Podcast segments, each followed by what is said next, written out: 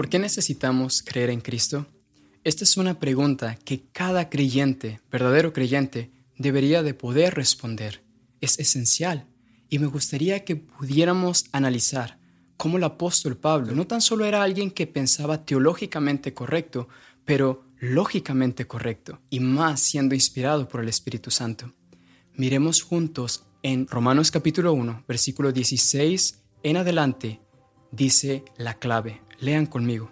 Porque no me avergüenzo del Evangelio, pues es el poder de Dios para salvación de todo aquel que cree, del judío primeramente y también del griego. Porque en el Evangelio la justicia de Dios se revela por fe y para fe, como está escrito, mas el justo por la fe vivirá. Y ustedes se preguntarán, Alex, ¿qué tratas de decir? ¿Qué tiene que ver eso con creer en Cristo como algo que necesitamos? Por lo siguiente, Pablo está diciendo que el Evangelio es el poder de Dios para salvación a todo aquel que cree, no importa de qué nación provenga ni en qué condición se encuentre, es decir, si es alguien que tiene un estatus rico, pobre, lo que sea, sea considerado de la nación judía o sea considerado alguien no judío. Pablo dice, el Evangelio es el poder de Dios para salvación.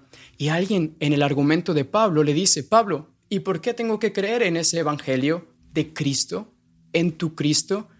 Pablo dice, sigamos leyendo, versículo 18, porque la ira de Dios se revela desde el cielo contra toda impiedad e injusticia de los hombres que con injusticia restringen la verdad, porque lo que se conoce acerca de Dios es evidente dentro de ellos, pues Dios se lo hizo evidente, porque desde la creación del mundo, sus atributos invisibles, su eterno poder y divinidad se han visto con toda claridad, siendo entendidos por medio de lo creado, de manera que no tienen excusa. Pues aunque conocían a Dios, no le honraron como a Dios ni le dieron gracias, sino que se hicieron vanos en sus razonamientos y su necio corazón fue entenebrecido.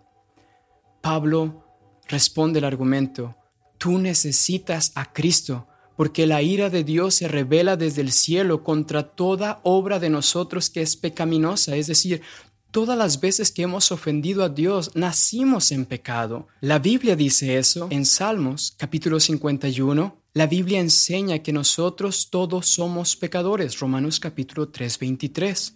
Y por cuanto la paga del pecado es la muerte, Romanos 6, 23, cada uno de nosotros está bajo condenación. Es decir, la condenación por haber pecado contra Dios es constantemente nuestra cabeza.